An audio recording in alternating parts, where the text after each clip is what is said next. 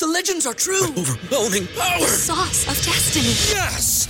The most legendary sauce has arrived as McDonald's transforms into the anime world of WickDonald's. The greatest flavors unite in all new savory chili McDonald's sauce to make your 10-piece Wick Nuggets, fries, and Sprite ultra powerful. Unlock manga comics with every meal and sit down for a new anime short every week only at WickDonald's. Ba-da-ba-ba-ba, go! At participating in McDonald's for a limited time while supplies last. Diamonds in my teeth, I got a lot of shine. Running up the number, that's a lot of crime. Try to take it from me, must be out your mind. I'm lot of sun.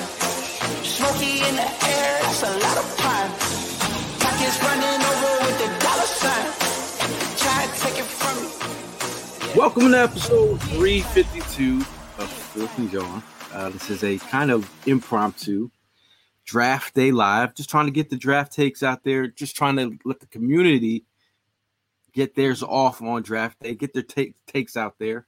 So if you guys have a feeling about a certain prospect and you really want to hammer home the point that uh, we need to draft Bijan or we need to stay stay stay pat in draft Nolan Smith or trade up and go get your boy Jalen Carter or going to be uh, Mr. Let's protect the quarterback for the years to come and draft a uh, I don't know lineman. It's not the sexy pick, but overall, uh, this is what today is about about getting takes off their chest. Uh, we we got a we got a rando right now. Uh, shout out to Louis Louis DiBiase. Uh, you know What's how you doing today? man? What's going on? How you feeling? You ready for the you ready for draft day? Dude, I'm always ready for draft day. I watched the movie this morning. I'm just listening to the Eagles pretty much be linked to everybody right now. So I have no idea what's going to happen tonight, man. I'm juiced up. Two picks, 10 and 30. But I'll guarantee you they do not pick at both those spots. Like, if they have two picks, it's not going to be with those two selections. They might move down out of one of those selections. Howie, at least one thing I can predict, he's going to be on the move for sure. So, is there a particular prospect? I think you you've been Bijan standing on the timeline. No, so I actually haven't. And like, trust me, the fan in me, like, remove the analyst cap, the fan in me would be juiced up. I mean, all of us are liars if we say that we wouldn't get excited about Robinson being in this offense, right? I mean, watching highlights of that all offseason, thinking about the possibilities of what that unit could look like next year.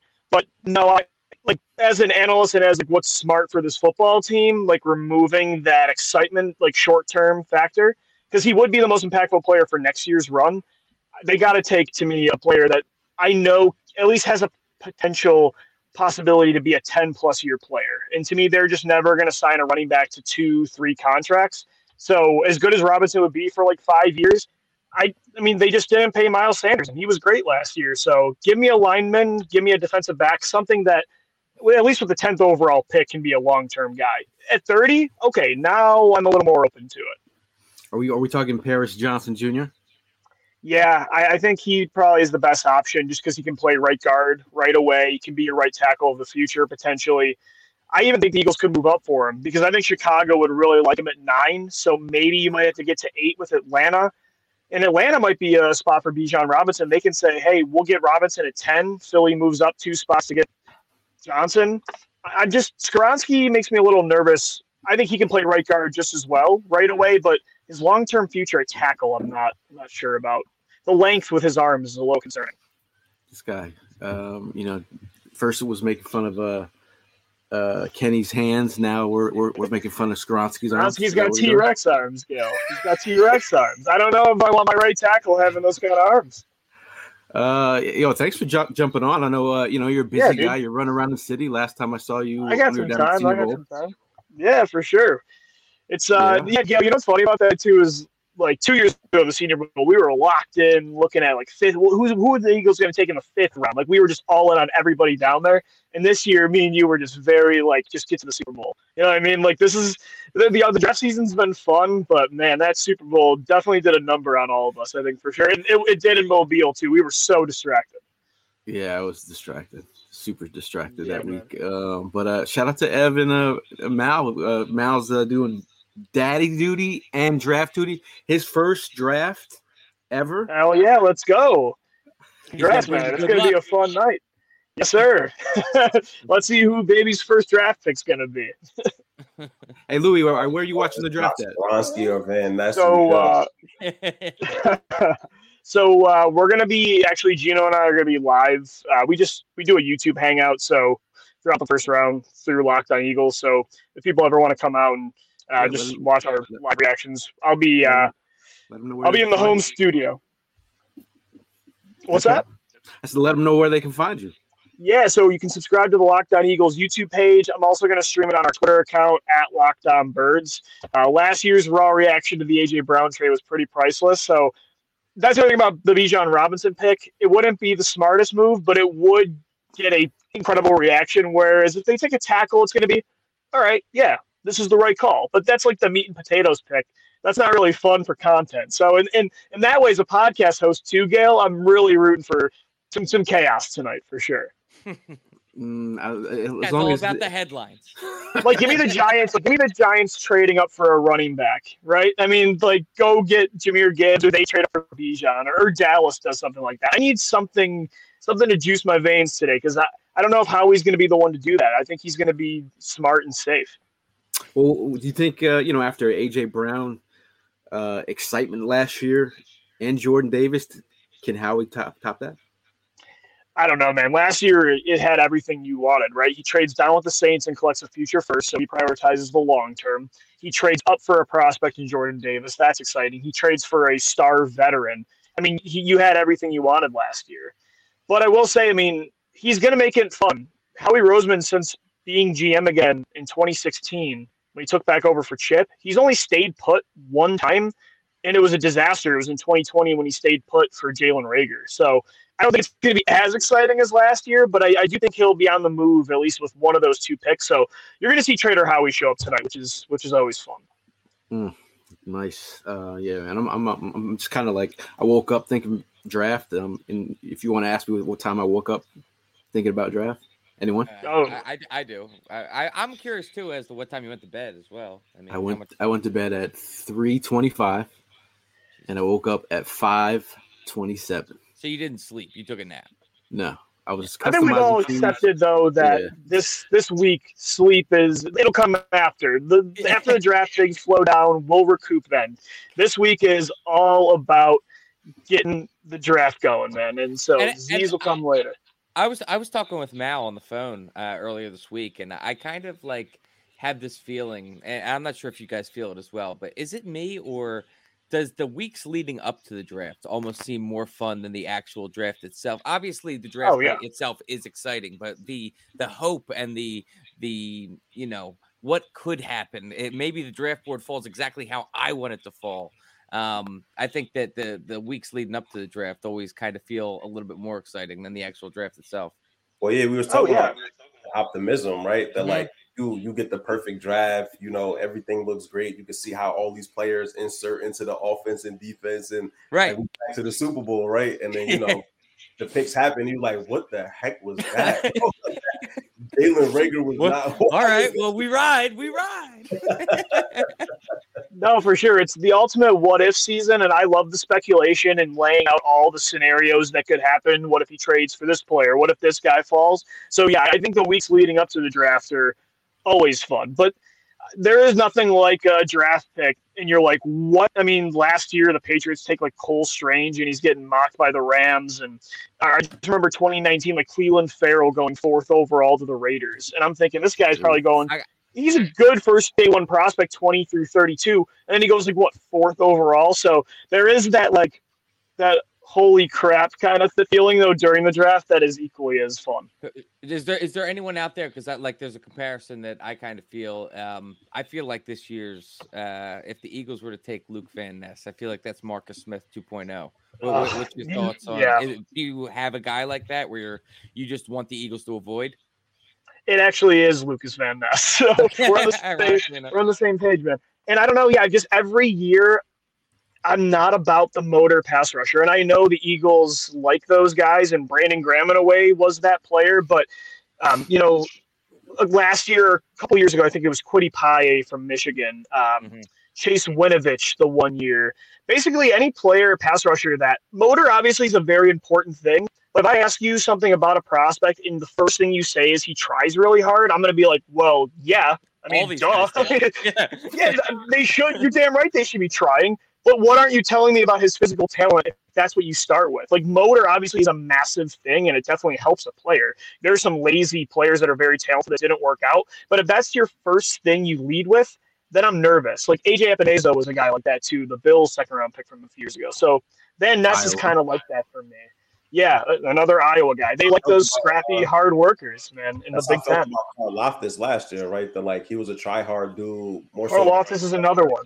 Yeah. But I was like, I don't know if he's somebody. And now he proved me wrong, and so that sort of has me watching Van Ness a little bit differently because Yeah. I saw Carl Loftus as a try hard guy. He went to a team that like used him relatively well in KC, right? And so for me, it also like everything about the draft we- never really talk about. And Gail actually mentioned in a conversation a while back is the fit piece, right? That like a draft pick can be amazing, but a guy goes to the wrong team and he fizzles in the NFL, right? How many times we've we seen you get drafted two first Right. league, you know, not very good, get traded, get cut, go somewhere else, and it's the perfect match, right? Like the Patriots mastered that plan, right? They get these cast off guys, get them in their system, and coach them well. And so, you know, the draft is great, but I also love the fit piece, right? Like when you see guys go to teams Sure. that you're going to use them well, and then just see them take off in the NFL, I absolutely love it, and that's what I'm hoping happens this weekend, right? For this this Yeah. year, because we absolutely need to nail this draft, man. Absolutely. No, and I will say um, that's one thing this past year did make me because I'm a traits guy, right? I love the potential. It's why I love Anthony Richardson, right? Just go big or go home. That's the kind of player I want. And yeah, if, if you strike out, then then, then that's gonna then that's gonna happen. But to me, I am a little more in on the the hard working mentality. Like when you're wired different mentally to the mental side of it, something that I think I overlook at times. But two guys, especially last year, made me change that approach. One is Jalen Hurts. Not to say that he's not super talented, but the guy is an elite worker. He is an elite IQ and just like a Kobe Bryant type of mentality that is very rare nowadays. And then like even TJ Edwards last year on defense, this was a guy I thought was going to be a very good one and two down run stopping linebacker for the rest of his career. But I never thought he could be a three down guy that could improve in coverage. And then last year he took huge steps because of his work ethic and because of smarts in his head because he didn't get faster, he didn't get bigger, he didn't, you know what I mean? He didn't get more lengthy. So I will say that is one thing that I, I do have more of an appreciation for this year. But when we're talking 10th overall, though, that, that is a different story. These guys got to be uber talented. So Van Ness, yeah, I'm a little, uh, I'm a little nervous about that one. I, I really don't want to develop develop. piece, right? Like Nolan Smith for me fits into that category where those guys Yeah. are like a hard guys, and then you mentioned the traits. Like he's also an anomaly in everything else that he does. Undersized, but for me, I feel like he's smart enough that he'll figure it out, and he works hard enough that he'll get to a Right. point where his technique just wins. Um, and like in the end of the Keep day, building that Georgia defense, man. You know, Yeah. you got Nakobe Dean and Jordan Davis. That 2021 defense is one of the best of all time in college history. Just keep building. I'm cool with that. Yeah, man. I just want to thank you for coming on, man, and uh, giving us your Yeah, takes, dude. man. I know I know you're on your way to work. I know you're a busy dude. sir. uh, but uh, yeah, let's go. Let's go, birds. Oh We'll hell see you yeah, you guys are fam. Fourth and Jawn, man. Can't wait for tonight. Hopefully they give us some uh, some stuff to root for. No matter what though, guys, we got this. Our roster is set up beautifully next year and long term. We got our quarterback, which makes a lot of this tonight a lot more relaxing, regardless of what they do. Well, you heard Louis. You heard Louis right here. Make sure you go follow him uh, at Locked On Birds, uh, and uh, let's let's do the damn thing tonight, man. All right, Talk to man. Appreciate it, brother. Peace. Yep. Uh, yeah, man. Um, you know, we're we're bringing people in and out, man. You got you got your takes. We love to hear them. Uh, it's really about the people today. Uh, a dude that I love uh, to hang with, party with, talk b- ball with, uh, chop it up over some beers, over some brews, in good times. Uh, Tom Steaks in the building. Always, always bringing the juice on the timeline. Always keeping it spicy. Always, uh, you know, fighting off Cowboy fans, and also educating people. So how you doing, man? Doing good. I'm Are you wide awake to though? hear, you know, watching the segment before you just had with Louis, and it's good to hear he's on board with Jalen Hurts because he wasn't always like that. And I know we clashed heads about it a little bit. And uh, you know, I'm glad to see he's changed his tune a little bit on that because a lot of people, you know, a lot of people were into the uh, the tangible uh, elements of uh, certain guys, and and Jalen is a guy that um, you know changed a lot of minds because of his work ethic and all the things he was saying. You know, he's got that mentality. So just as much as it is about you know the combine and about you know who throws the farthest or who hits the hardest or who runs the fastest or whatever it's about you know the, the things you that these teams see behind the scenes when they interview these guys and they um, you know, they, they have, you know, a lot of insight that that we don't get. And and when when you think about a draft board for a certain team, we're we're just thinking about what the hot names are and, and what we've seen on YouTube and what we've heard from experts, but you don't really know what these guys say behind the scenes that really sell these teams on players. And and then, you know, just recently they released um, Jalen Hurts, uh, you know, his interview behind the scenes, what he told the Eagles, and everyone's like, okay, I see why they liked him now because of that pitch. And you heard some quotes from Bijan Robinson, for example, about what his pitch was to Howie Roseman, and people are like, okay, like I can see, you know, he's not just a running back; he's a guy that's going to make a difference in different phases of the game that you're not even thinking about, and his mentality. So it's it's always you know great to see that you know everybody's paying attention to the talent, but it's also you know something to keep in mind. Uh, you know the behind the scenes, the, the mental intangibles that guys have, and that can change everything really. And you don't know who falls in love with who when you really sit down with these prospects. So that's why the draft is so unpredictable, and we're in for some fireworks tonight. So, is there any draft prospect in particular that you favor right now? That are you you're standing for? That you you're standing on the table for at this moment? Those Bijan Robinson. Uh, I really, I know they're not, um, you know, the type of team that drafts running backs, you know, high, but um, I think a lot of people have come around to it because it's impact, instant impact, and you know, having that tenth overall pick is it's it's a it's it's a it's a luxury in itself. You know, no matter who you draft in that spot, um, you're going to you're going to get a guy that is a luxury. You know, the top ten a top ten pick is not um, you know, it's not going to be a guy that that is necessarily a starter at some other positions. And if you do pick a starter, it's a third wide receiver or a running back. So that luxury is just eh, you, you swing for the fences and you really hope that um, you know that that puts you over the hump or, or, takes your offense to the next level or whatever the case is. And you know, I'm not against the pass rusher. I'm not against the defensive lineman, but um, I'm definitely leaning toward getting uh, that running back to to really fill fill this offense out. Mm. Yeah, and and when we talk about, I I know that um a lot of people they always it's it's the same cliche every year with the oh well it's not a sexy pick you, uh, to take an offensive lineman, but it's the necessary pick. Do you put any credence to the fact that J- since Jeff Stoutland is here, since he is, in my opinion, the greatest positional coach the Eagles have ever had, mm-hmm. um, do you see any value in be in being able to say? Um, you know, at the 10th pick, we don't need to really worry about offensive line because we have a coach in Jeff Stoutland. We can get a guy day two, and Jeff Stoutland can get them up to speed. Do you believe in that kind of philosophy?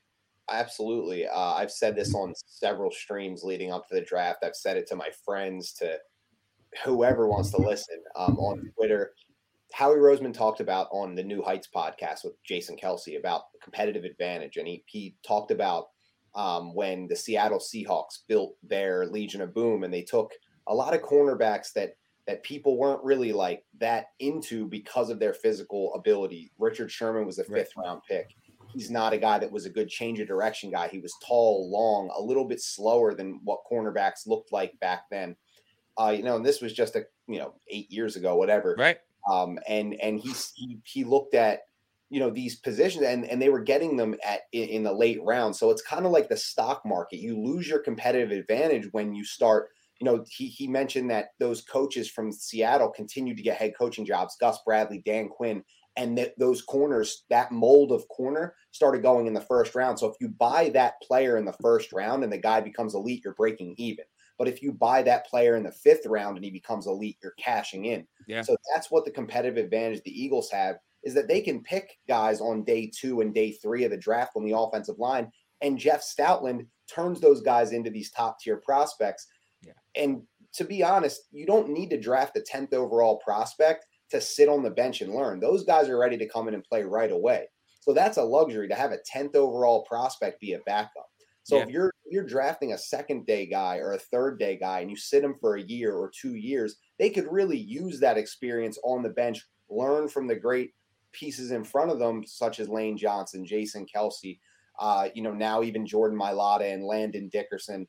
Um, they they have that experience, and when they're watching those guys work every day, it, it, it starts to come along for them a little bit more. And then obviously having Jeff Stoutland, and you're now developing these offensive linemen from day two and day three into top tier prospects. And when they're ready to play, they're they're ready to play. So Right. um, you know, yeah, I totally agree with that. I don't think you I, I don't think you draft look, if we needed a starter, if Lane Johnson shocked us all Yeah, if, if he had retired, yeah. if there's a hole there, then maybe you get the top tier guy. But to develop a guy that that you know we don't need right away, That's going to go between two Hall of Famers, by the way. Right, right. Yeah. That's another thing is that everyone's talking about Cam Jurgens and he hasn't played guard, but going from center to guard is a lot easier than going from guard to center. Yeah. I mean, there's less responsibility, and you're playing in between Jason Kelce and uh, and and Lane Johnson. So to me, to to fill that right guard spot, you lost Seumalo, who wasn't a, he was probably your worst lineman. Now he was solid in there, but he was you don't you don't have to go replace that with a top ten pick to get back to being the best O line in football. You can stick, you know, you can have a competition. I'd love a competition. You draft a guy late. You have Cam Jurgens as the front runner, and then you have Jack Driscoll in there as well, competing for you know reps, competing for that backup spot, and that's how you run your camp competition. And Cam Jurgens should play. He was a second round pick. They've cross trained him. They've they had to know when they picked him that that Kelce there was a chance. There's a possibility, right? right? So they they had they had to have had to have had that in their back pocket. And Do you I think there's any bitterness in uh, in Cam Jurgens, like i- in his private life, where he's sitting there like, I just wish this motherfucker would retire? That's a good question. I, don't I don't know. I mean, if they have that plan with him that they're like, look, you're going to get a shot to play right guard, then probably not. Um, but you know, we did the same thing with Landon, and and uh, he he was supposed to be Kelce's replacement. There was a potential behind Right. him being Kelce's replacement. He stayed at left guard, and that's another thing I don't like about this.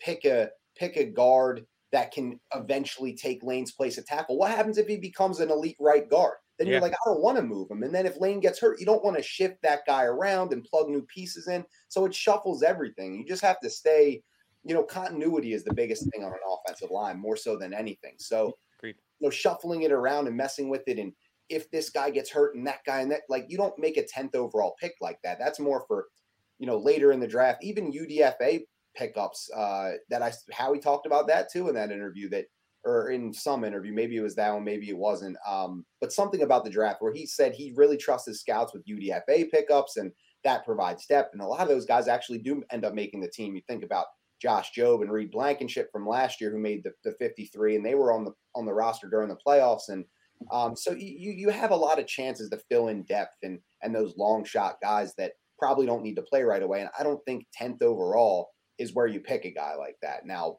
would I be slamming my fist against anything if we picked a top 10 prospect and started him at guard?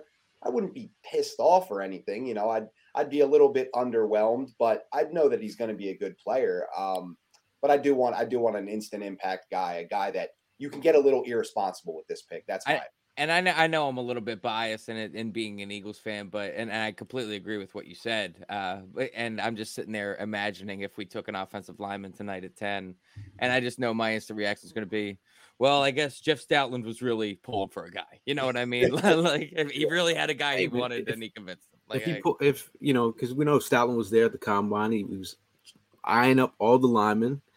He's got his notes. He knows, like, like after finding Mailata, holding his hand through the whole IMG process, uh, process where he's at IMG Academy down in Florida.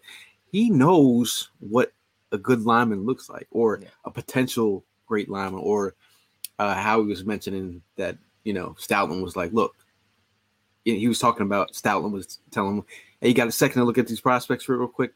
I can fix this.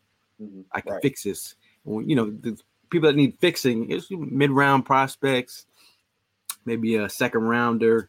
But I, I, feel like uh, they have a guy in mind. Right. Right. And I, I think that you look at some of the guys that aren't necessarily physically touted, if you will, um, under an undersized guard or you know a tackle that might be, have a little bit short arms. And Stoutland's like, look, I can fix the technique up, and that physical that physical element his game that isn't there is okay with me because he's got other things that I can work with and, and bring out. And that's what they talked about with Jason Kelce is he was an undersized center. No one wanted offensive linemen that played in space. They wanted the big, bulky guys that could run block and and, and maul on the inside. And now it's all about that playing in space, athletic move. So you never really know what the next cutting edge kind of framework for what any of these players is going to look like. So really um, trusting your position coaches and, and, and all that Staying is, ahead of the curve. huge. Mm. Yeah. Mm. So I, I think that um and then and then having two first round picks also. I mean, if we had just one pick, then I'm like a little bit more uh, maybe we should do this, that, but you know, 30th pick is a pretty valuable pick as well. So you know, you can always grab a guy if you really want a guy there. Grab a guy there. I know you're Bijan Stanish, um, but how, how are you on uh, J- J- Jahmyr Gibbs? I like him too a lot. And you know what? If we pick, we pick a, uh, an edge rusher or a D tackle or anything at ten, uh, then you know my my then I'm then then I think immediately, well, Bijan's probably going to be gone, and I'm automatically on to Gibbs. Like I just want a running back. I don't know if you guys remember in 2017, I wanted Dalvin Cook so bad. Yeah, same. And Same. looking back, that would have been a better pick than both the top picks that we made, if we're being honest. Derek Barnett, Sidney Jones. You know, we, we and, and there was rumors that they wanted Christian McCaffrey, and he went a couple picks earlier than than we had. So I think they that there's if there's an opportunity, they're going to jump on it, but we'll see how badly they want it. And what I said on Twitter today is the only thing that really make me upset is if Bijan goes eighth to the Falcons or something, and then all these reports after the draft come out. Oh, Eagles were going to pick him. They loved him. They, he was going to be the guy. I will be sick to my stomach if that happens. But if they pass on him, then I'm like, okay, they didn't really want him that bad. But Do you know, value Bijan enough to trade up above Atlanta? me personally? I want him so bad. I might. come on, come on now. I might. But uh, but what think about what? If, let, let's let's. What about? I mean, you know, we we haven't really even mentioned Carter. Like, I mean, how important? I think like, we have to like really be serious with ourselves. Brandon Graham's gone. Mhm. Fletcher Cox is gone next year. That's those are two integral pieces to this front, right? So Yep. the only way you you know get better is drafting process. We got we brought in Jordan Davis, Mhm. you know- Hargrave left. So Hargraves out. Um, yep. you start you start that Georgia Bulldog uh, reunion special hmm starting tonight. I mean, would you guys how far how far would you move up for uh, Jalen Carter?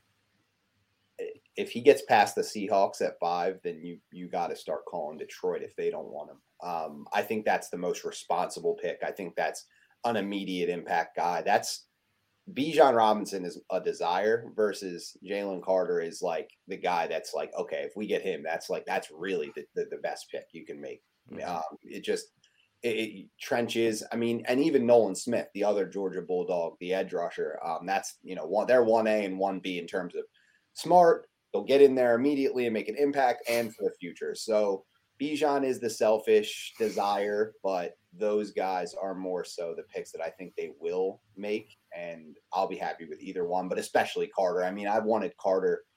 I've been talking about him. I don't really watch tons of college football. I just pay attention for the prospects. And I've, you know, I caught wind to him during the season. And with that Saints pick, I'm watching them lose games and I'm seeing this guy pick the running back or the quarterback up on his shoulder the one game. And I'm like, yeah, we need that guy. So, um, you know, knowing Javon Hargrave was a big piece of the team. He had what, 11 sacks, uh, left the team for a big time contract. Uh, we didn't end up getting that Jeff Simmons guy because he was way too much money and the Titans just ended up paying him.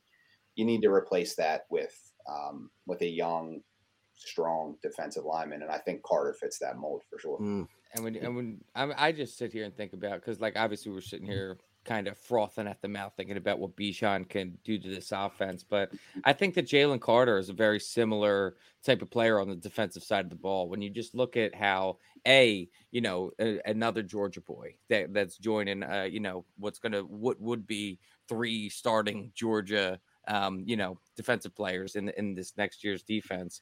Um, but when you just look at like since Jordan Davis just demands that double team because of his shot, his size and strength, and then you put a guy like Jalen Carter next to him, uh, who's probably going to demand the same sort of respect. I mean, that's just mismatch central. And and you look at a uh, a team that almost broke the NFL record in sacks last year. Um, if you pair those two guys together, man, we could make another run at it. yeah, yeah, it's it's right back to what we had last year with uh, with Javon and Jalen Carter just coming in. It's like a younger version of him. Um, Yeah. And then on top of that, you're not putting him in there like, man, if we don't get 15 sacks from this guy, we're, we're screwed. Like we have so many pieces around and we have Reddick, Sweat.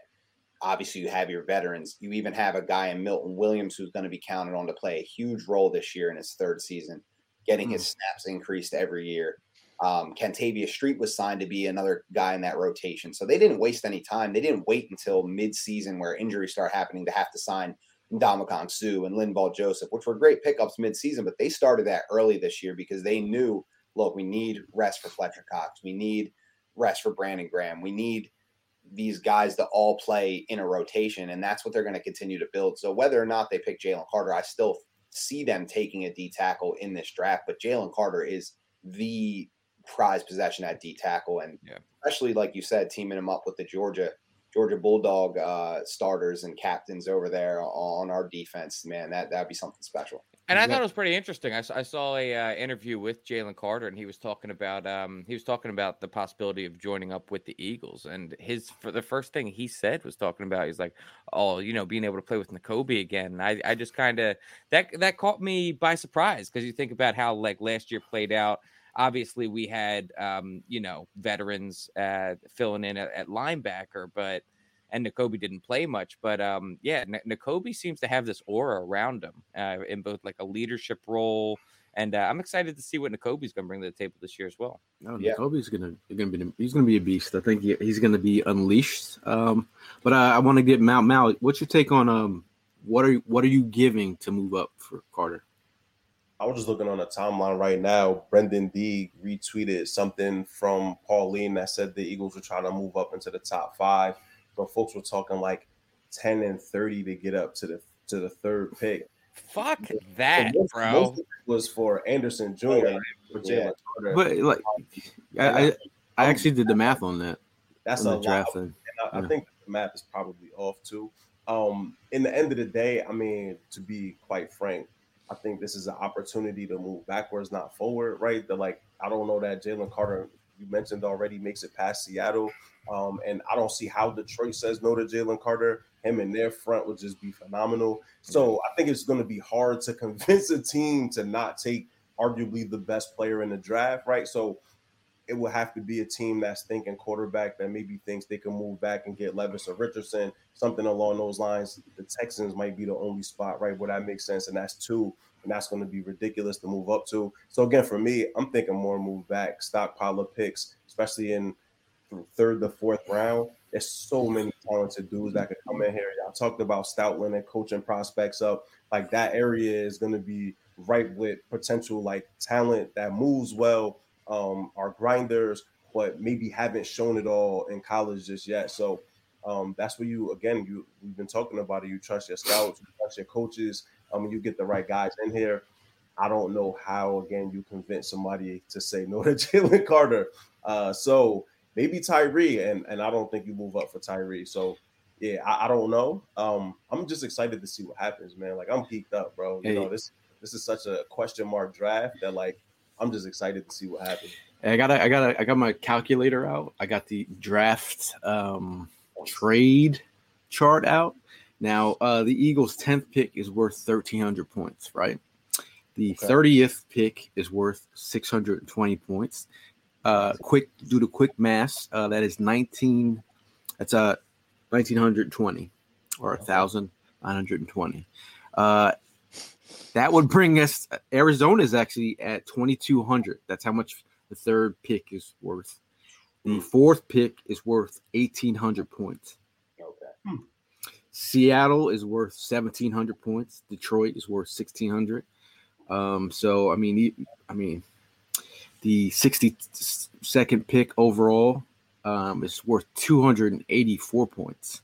is our next pick that you could possibly uh, throw in the mix. Uh, Listen, I, I think that Howie is a guy that obviously uh, does a lot of trades, makes a lot of motion on uh, throughout the draft. But if we're talking about, like, first of all, we're going into this draft right now with uh, two firsts, a second, a third, and two sevenths. And then if we were to trade away two of those firsts for, to, you know what I mean? Like, we are limiting ourselves on these draft picks if we were to do something like that. And I, I'm sitting here from the belief of I think that Jalen Carter still, after all of the you know talk that's that's come out about him, I Go on. still think that he is the second non-quarterback off the board. Um, s- and so you are going to have to, you're going to have to pay a, a shit ton, like how you just described with that graph. Um, I, I don't think it's worth it personally to move up that far when we have the draft assets that we have. Can I be honest, though? My ideal hope right now is that Will Levis, Anthony Richardson slides to 10, and one of these quarterback desperate teams try to jump up for them and give up more than you probably would for the 10th pick, right? Because I feel like that would be the ideal situation. You know, to Hollywood's point, we Howie wants more picks, right? Like his philosophy is the more the merrier because you just have more opportunities to hit. So Right. your to your logic, why would you then significantly limit your opportunities to hit? And say you do move up and take Jalen Carter, he blows his knee out, God forbid. Yeah. But like now you just crapped out at the whole draft, basically, right? And so I think it's tough to really go into it with that sort of logic. Like I said, I just for all the chatter around the quarterbacks, I'm hoping one of them slides to 10. One of these teams are like, yo, I gotta go and get him. Yeah. Um, I was like, yo, turn your pockets inside out, baby. Like, Uh, we got a quick question here. Um, um, Drew Johnson says, I mean, just thinking about O line, not the sex pick, says Ev earlier on the show. He says, How long do you think uh, Lane is going to play? Because this really factors into a type of move. Like, you, you'd have to believe that Lane and Howie have had this conversation of like, when, you know, when is your at? What do you, you know, you know, because Lane is the it's the annual holiday when we restructure Lane's contract. So I think they're very close. Um, just like Kelce's close with Howie. So when when do you think I think you just I think you just mentioned it. I th- I I get this feeling that him and Kelce ride off into the sunset together. I mean, they've played their whole careers together. Um, That- they've, well, that would- they've accomplished a lot together. would, would That that be this year? Loss for us. Would, th- Huh? would that be this year? I mean, I wish they would have told us if it was going to be this year prior to the, the to, to today. But uh, I, I think we're definitely good for this year. Well, this is where I, I'm trying to sway you, like in the idea of like, if this is something, then the Paris Johnson Jr. could be a thing. I mean, you got to think about it, right? Like the ankle, right? You know, Lane has been dealing with that same injury for how many years? now? that's another holiday, annual holiday. Draining Right. Lane's ankle day. The cyst day, the cyst. At some point, you know, you just got to be honest. These dudes are getting older. They've a, I mean, these are two Hall of Famers. There really isn't much else that they have to do to prove themselves. And so, at this point, it's just the love of the game. And you know how like that's a that's a quick fall off, bro. One day you sitting there looking at your family and like, yeah, I'm done, bro. um, and so I think that like both of them are probably close to that cusp. They're, they've created opportunities for themselves outside of football. Like they've already created that landing spot. So uh, I, I'm with Gail. Draft for the future, like identify some people this year, especially on that offensive line. There's so many prospects going into even day three that could come in here, get coached up by Stoutland and produce. Um, but stock up, bro. Yeah. Yeah, Hmm. yeah. I, I think that uh, my I was I was gonna say I think Lane plays for another one or two years. Um, Yeah.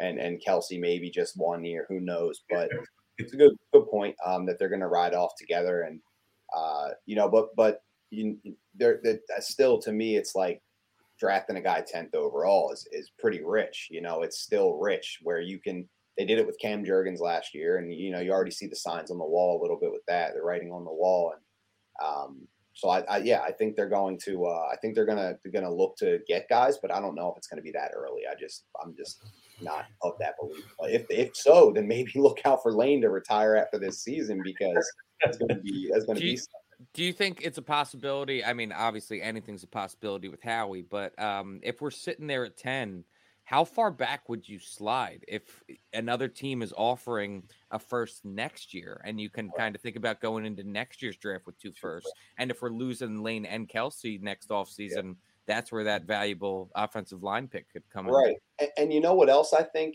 Um, you know, a good point about, you know, what you guys were saying about quarterbacks dropping to 10.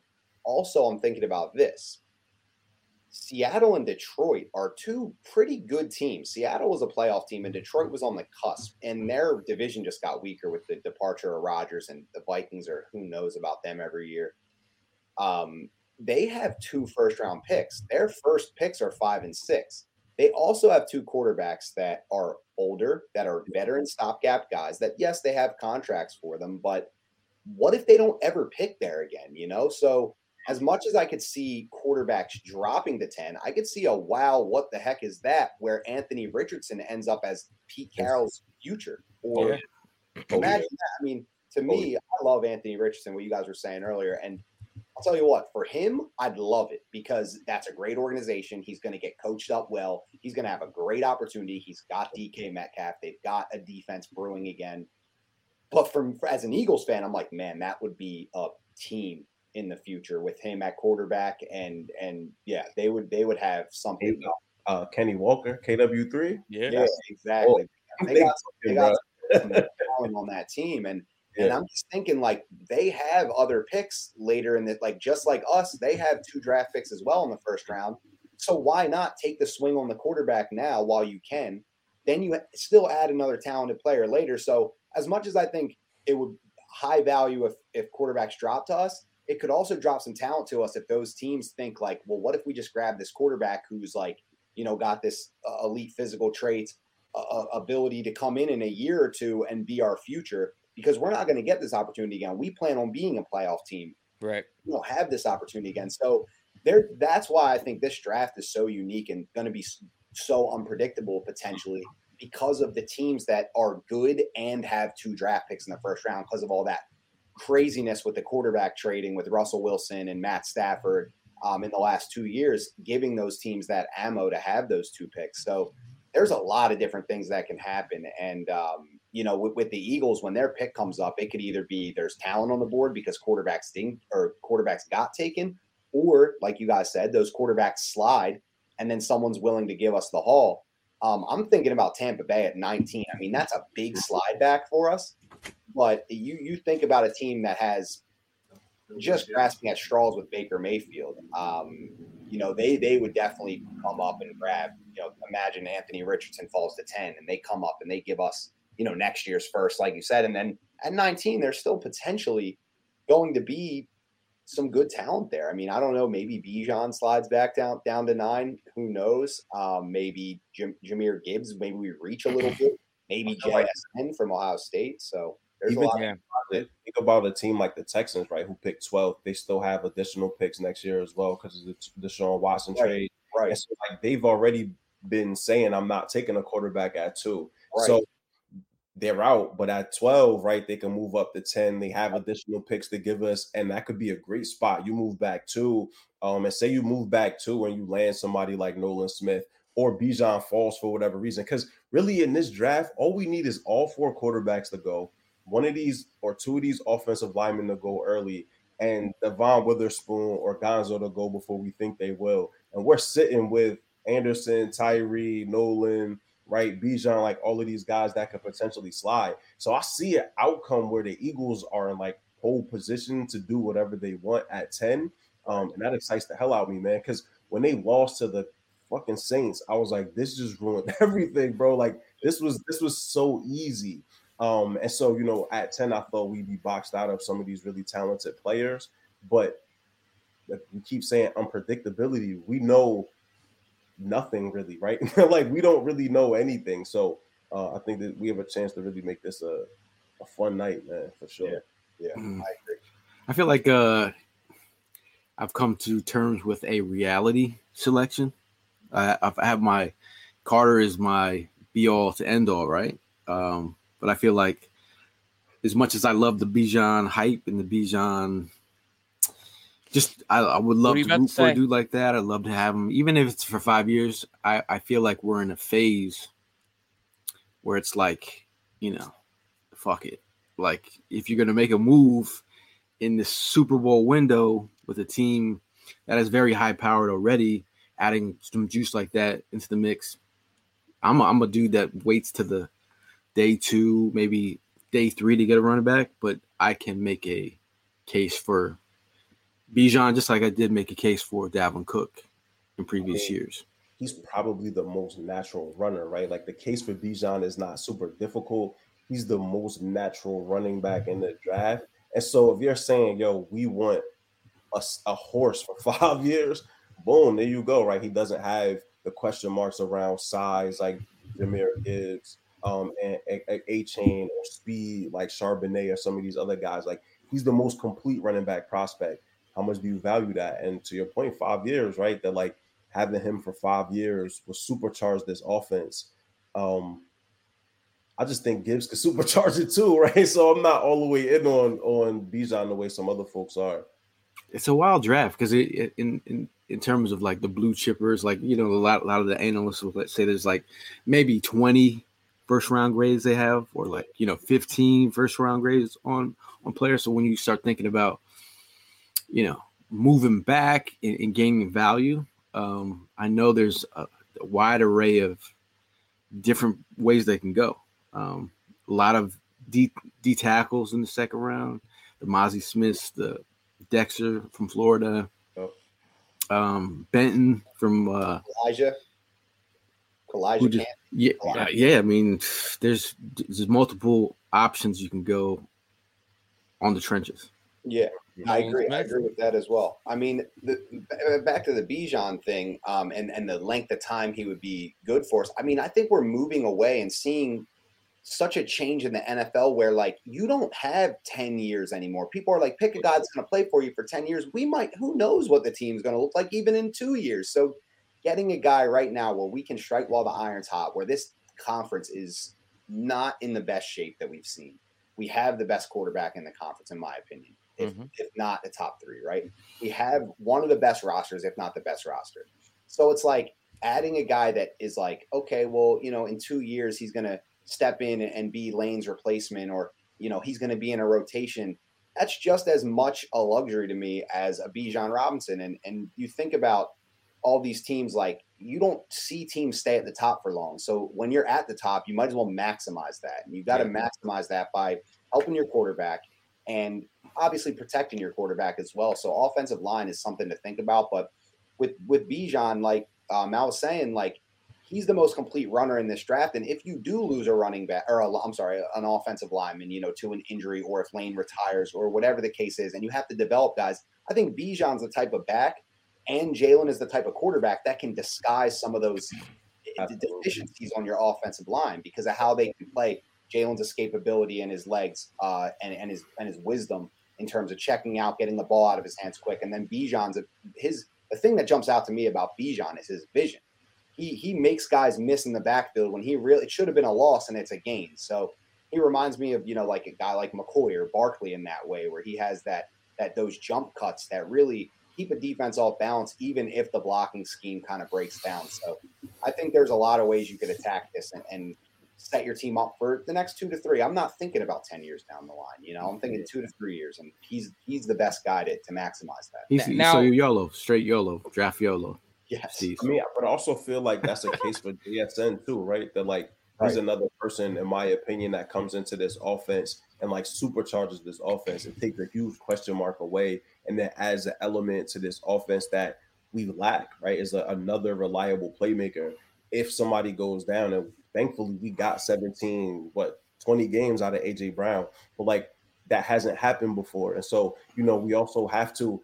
I, I always keep saying that like these positions of like multiplicity, where we have multiple starters, you got to keep back piling, you got to keep piling, you got to keep dudes in the rotation uh, because the NFL is about injuries. Unfortunately, these are grown men running into each other 60 times a game for several months out of the year. Mm-hmm. Um, they happen. And so, you know, I love the fact that how we did that with Nakobe, with Cam Jurgens, um, even to a certain extent with Jordan Davis, who unfortunately couldn't play his first year, but is about to be a huge part of this rotation in year two. So again, I'm just looking to see who is how we who does how we think A can immediately give this team something that it lacks, but also be as somebody over the long term. Because Tom, to your point, 10 years is a long time from now, right? Like we don't know what the hell is going to happen in 10 years, but also you have to be responsible and planning for that time too. So right. you have to kind of balance those two things. Who could give me something right now, but who's also somebody that, like, if we give them a second contract, could keep us in the mix, keep us in the race. Right. Um, and at 10, I don't think there's a lot of people. That's why I'm team trade back, bro. You know, even I love and I love Nolan, but you know, I don't know that sitting pat at 10 when you lack the resources that the Eagles do in this draft makes a ton of sense. Hmm. Now we, we do have to realize that the Eagles do have some picks next year in the draft. Yep. So I think, you know, when people we do have two twos. Five in the first hundred. Five picks in the first so, hundred. So let, let me, uh, you know, be clear. We still have some ammo from next year to throw in, but like next year's draft class is supposed to be stronger, right? They're like you're looking at some. Say that every year. I feel like yeah, but, but they also predicted that this class wasn't going to be as top heavy potentially, whereas next year has some dudes that are just dogs. So maybe you want to keep that ammunition for next year and see like, okay, we do have to backfill lane spot. We do have to now find something else. Um, and it just gives you an opportunity to load up on blue chip talent that might not, just not be available in this year's pick. Now the picks that we have: uh, first round, uh, two second rounds. Uh, we get the one from the Saints. Uh, we have a third, our own third round pick. We'll, we'll have a comp uh, comp pick, yep. a third round. So two twos, two threes. We have a fourth round pick, and then get this one. Uh, we have a fifth round pick from the Vikings, our own fifth round, and we're projected to get uh, Woof. Three more fifth rounds. So that's mm. five fifth round picks. I, I, feel like I'm the Count Dracula. Uh, six round pick from the Eagles or Titans, whichever is better. So that's a lot of that's a lot of uh, wheeling and deal, dealing. I think Howie is doing something with those fifth round picks. Mm-hmm. Howie's going to get four running backs next year in the fifth round. but as it stands right now, so uh, I mean, we were talking about. I know that we keep on circling back to the running back position, but does it if we don't get Bijan, we don't get Gibbs, we don't get Derrick Henry, we still have to address the running back position in some way, shape, or form, right? We're not going into it with this rotation. You still got Kendre Miller, Charbonnet, right? You still have Tyjae Spears, like there are probably another five or six dudes you could just rattle off that you could maybe have second, third, going into the fourth round with uh Roschon. Anaconda, Roschon Johnson. Johnson, right? Like this doing this. and I think that's also the argument against Bijan at 10. And and not to disrespect him as a player, I think he is a very good one. But we just named how many other dudes that you could have much later that come into this offense and also add something as well. So, you know, at a much cheaper price point too, which you know I think matters when you sign somebody to $255 million contract. Like you got to keep this stuff as cheap as possible. Yeah. I was saying that with that, I'll add a little counterpoint to it. I watched Miles Sanders in the Super Bowl piss oh, himself. Piss himself. And I don't want to. I don't want to. I don't want to go into the. I don't want to go into a game, and we're counting on a fourth round pick. That's a solid prospect, but is he a top tier blue chip, potentially elite player at that position? Right. I, I trust Bijan. He's he's him. You know what I mean? But I trust Derrick Henry. He's been in the playoffs. I trust veteran guys. You know what I mean? I don't know if I would trust, say, Rashad Penny goes down. He got Gainwell and a, a, third or fourth round pick in in there as a prospect running back in a big playoff game. I'm not sure if I can try. I mean, even Miles had the jitters, so it's like oh, Pop Pacheco, right? Like Pop Pacheco from Rutgers. It's the mentality. You you named it. Miles Sanders ain't a dog, bro. Yeah, that when it came time ooh, ooh what I say. He he said he pissed himself. No, I, I, I, I, like I like fumble. We watched him fumble twice. I like the spice. I like he's not spice. a dog. So you know, if if you like go get a Kendre Miller who has that, he, he drags his nuts, right? That like that's what I'm saying. If you're gonna yeah. get a guy, get that guy. Uh, I think Kenny G is a dog, but to your point, yeah, you got to be very understanding of like what is his mentality because you're asking a lot of a young dude to step in. But like I got a chance to watch Pop Pacheco at Rutgers. I wasn't the least bit surprised he made it to the league and was killing people because he did it in the Big Ten on one of the worst football programs in the country. You mm-hmm. got to get a dog though. If you're not a dog, you can't put him in the game anytime, right? He's mm-hmm. gonna always be scared. Yeah. Jalen Reagor, he's gonna always be show. So he's so he's he's outside the club. Outside the club. Who was that? Miles Sanders. He's still hung up on the Miles Sanders comment. he's stuck. Not, No, I am outside of the club, and you think I'm a punk. Is yeah. it- Oh yeah. Yeah. I mean, I, I agree though. Like that's what I'm saying. Like if you if you are gonna trust a, a, a mid round day three kind of running back, it better be like a guy like that can handle that because this is a super. This is a team that's ready to compete right now. I don't. I don't want to lose because we had uh, inexperience at an important position that kind of holds us back. And and so I'm again, like I said, I, I watch college. I dabble in college football and more so because I want to watch for prospects, but I don't go four rounds, five, six rounds deep. So I don't know. I don't know the guys that you could trust back in that back of the um, back of the draft. So I guess that's kind of more on me for just knowing Bijan Robinson and Jahmyr Gibbs, the guys from the big schools that are going to go on the top of the draft. But there's obviously guys like you mentioned Pacheco from the from the Chiefs. You know, got, guy killed us in the Super Bowl because he had that mindset. He ran hard. I liked him all year. Honestly, I never heard of him until I watched him on the Chiefs. So if they can get a guy like that, absolutely. Yeah. Um, well, Now, yeah, Vic, kind of what it comes down to. now Vic brings up Zach Evans, um, Ole Miss, um, Kendre Miller. Kendry, they used to be Oh, teammates at TCU. That's a dog. Uh, so Miller came in, took his spot, and uh, Zach Evans went to Ole Miss. Very interesting. Uh, Abanikanda He's not from a uh, Pitt. is he from Pitt? yeah. Yep. But Benakin not really a dog. He reminds me of Miles Sanders. He's one of those dudes. He, he gets was blocked. He could take off, but when you hit him, he's going down. And Miles Sanders went to Pitt too, so maybe that's just how they're built out there. Oh, actually, Penn State. Penn Oh, you're yeah. right. I'm Yeah. sorry. Why did I say that? Yeah. He's, he's from Pittsburgh, but he didn't go to Pitt. Uh, Achane uh, from Texas A&M. He's a speedster. A lot of people like him. You know, he's he's, he's pretty uh, he's pretty compact. Um, not the biggest dude, but definitely a speed demon. Um, yeah, I just think um, there, this is you know I can go to Tyjae Spears from Tulane. Yes, sir. That's a- why that's why I dog, feel like bro. Huh? What about, what about Sean Tucker? I heard, heard a lot about Sean Tucker from, from like, Syracuse. Um, he was not twitchy, really. Like he, He's- he's on. He, he he could get downhill. You know, I would say he's a one step and go kind of guy. I call like, him Old Navy. Yeah, it's it's not nothing fancy. It's not. It's not flashy. Yeah, know. he gets was earned, and like he could pass block. I think that's important. I don't know. You want to Yeah, keep another big. big You have KG, you know, Kenny G on the field in those situations. Um, so you know Brown out of uh, Illinois as well. yeah, Brown. Yep. Yeah, it's not. so many, dog. It's so many. That's why all the running backs right now are having a hard time Getting um, get, getting those checks right now because there's there's like five rounds full of backs that you can have that could come in.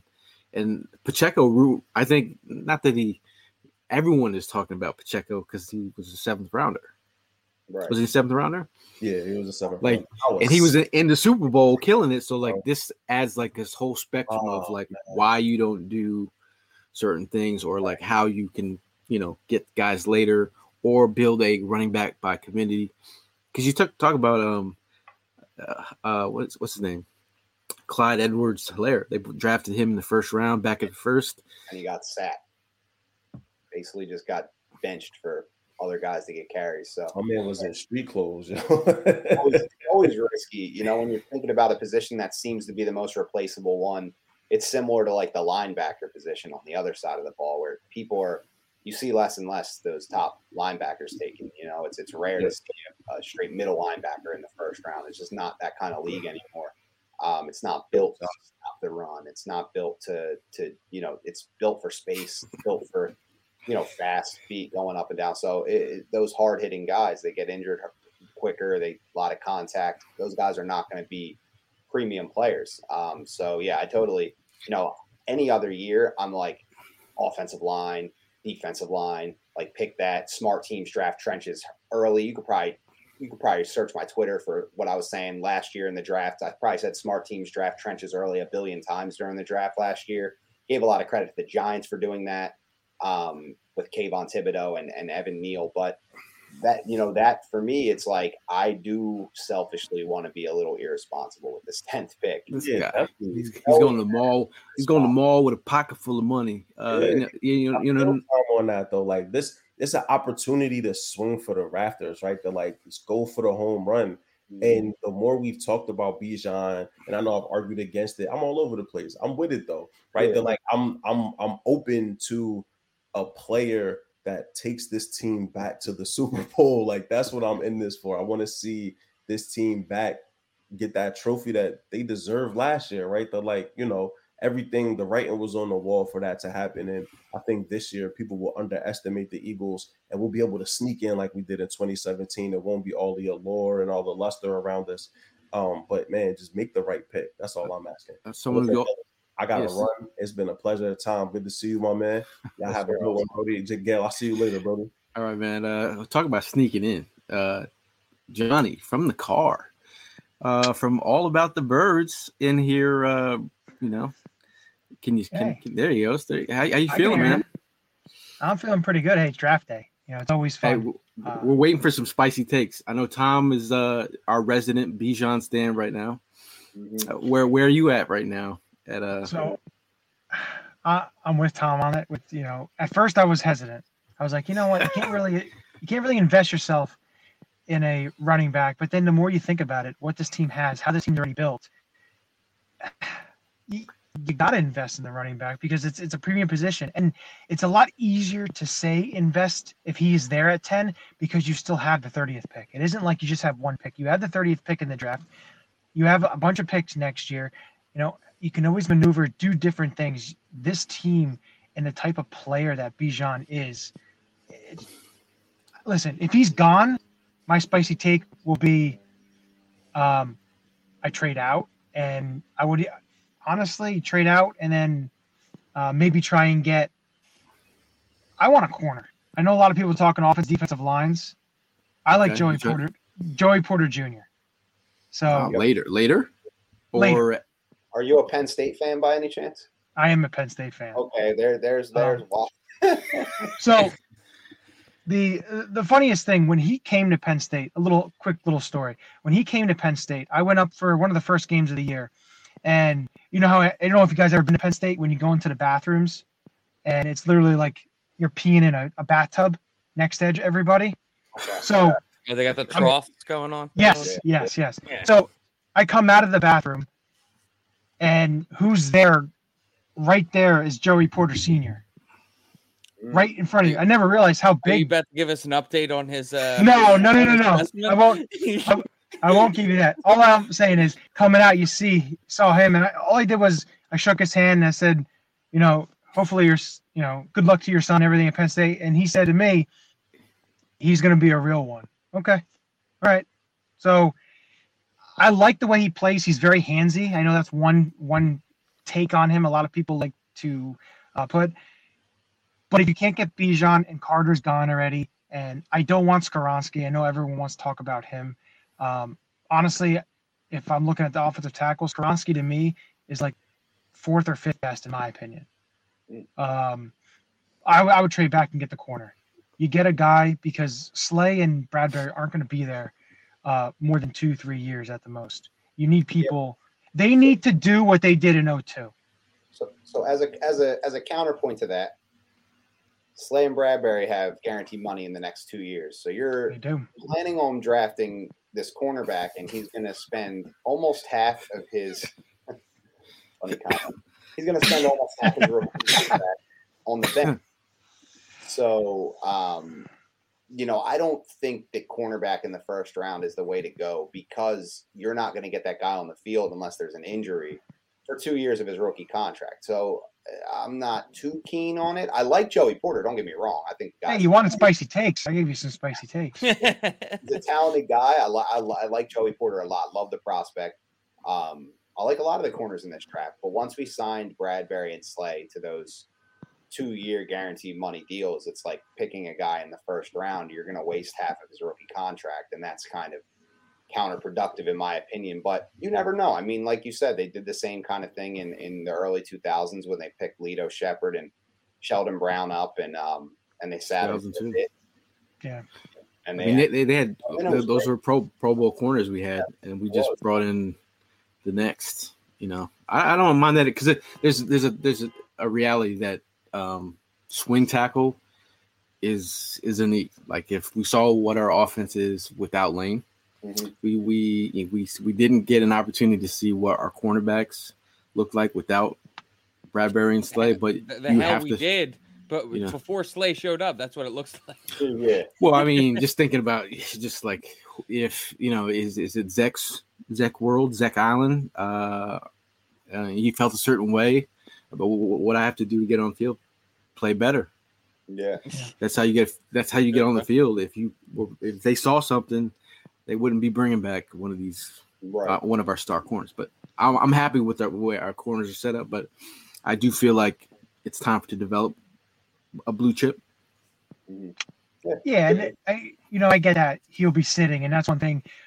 The other thing is this team is going to stay as healthy as they were last year. Unfortunately, you'd like them to, but it's it's another thing you have to look at, and that's why, you know, at the end of the first round, I'd love to get an offensive lineman at some point because you need to get build up that depth, um, depending on who's there. I do like Dawand Jones from Ohio State, uh, massive human being, right tackle there. Uh, like he could slide in and play guard if you need to, but again, there's another player uh, there. But I, I just feel like this draft, it's just there's so many unknowns. You don't know where teams are going to be going. I know there's a lot of chatter and everything. Like I said, who the hell knows what Houston's going to do at two? Do they go edge rusher or do they go quarterback? Because what they do is going to basically make number three's pick even more valuable for the Cardinals. And then, you know, Indianapolis is right there. And then what happens with the quarterbacks? Who goes where? Is there a quarterback available when the Eagles are picking? Because if that's the case, the Eagles pick becomes so much more valuable. And you know how Howie likes to use that to his advantage. Right. Sure. Yeah, Houston's definitely wild card with the two picks. Um, Two and twelve. I see. I th- I feel like the Titans could move up if if a quarterback slips. I could I could even see Houston taking defensive line with their first pick, taking like a guy like Jalen Carter, and then if there's another quarterback that falls to ten, they trade up with us from twelve. Imagine if imagine if Houston got, you know, a, a, a blue chip talent like a Anderson or a Carter, and then they got A quarterback. uh, Richardson. Yeah, that would be insane. That's the best draft in the first round right there. I actually put a bet in. I dro- we, me and my buddies drove over state lines out of PA because it's illegal to bet on the draft in PA. Uh, and what we- is it really? I didn't even know that. You can't bet on college athletes in PA. So, um, yeah, so you can bet on games, but you can't bet like anything with. You want to share? You want to share your bet? Uh, yeah, I was gonna say. So I pay, I put up this. There was like a prop parlay where it was the Texans. They picked at second and t- and twelve, and I, I bet this is a big stretch, but they traded Brandin Cooks, so I bet them to take Tyree Wilson second and JSN twelve. No Wow. quarterback, no quarterback. So with DeMeco Ryans, my I'm going off my philosophy with the new coach. DeMeco Ryans comes in. He's got this kid that's been there for a few years build the team. Don't bring in a quarterback and start your timer. You know what I mean? He right when he picks a quarterback, his timer starts because he's going to be out if that quarterback bombs. So to, to build the team a little bit more, let let, let Davis Mills start um, another year. Maybe pick a quarterback later in the second round or the third or whatever. Who knows? Um, You know what school he went to, right? who Davis Mills or DeMeco Ryans? DeMeco, Bama. Uh, He's a Bama guy. Bama guy. Okay, there you go. Will Will Anderson could be the, the Hello, Mr. Anderson. Yeah. Um, so uh, with that, Tyree Wilson actually is the odds-on favorite to be picked by the Texans second overall. So that's that's why I, I was like, oh man, people, someone has some insider info. Um, but I, I don't know. I, I, I could go anyway. I, I would I would guess Will Anderson second overall. Honestly, there.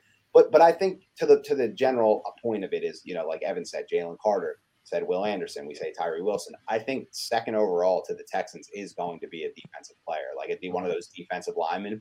Build the foundation of that defense, and then because you could still, like you said, like you can get a quarterback with that 12th asset. You can move up. Yep. You can make different things happen. You could see if someone drops.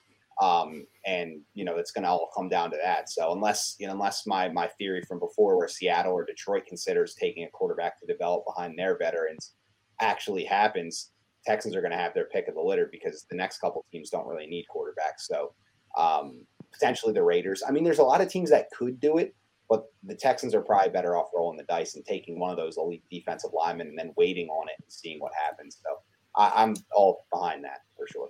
A question for you guys, uh, Johnny, go you first. Um, what are your draft plans for tonight? You going? You guys going to the the, the link party? Jo- Watch it from Uh, home. I and uh, I'm watching from home since 2020. Me and probably about like four or five buddies, we do like a, a Zoom call like this. Um, you know, a bunch of di- we're all over the place. uh, A bunch of different fans of different teams, so it's a fun little get together and stuff like that. Um, so that's what we've been doing since 2020. So we just keep you know doing that. We do it Thursday and Friday night.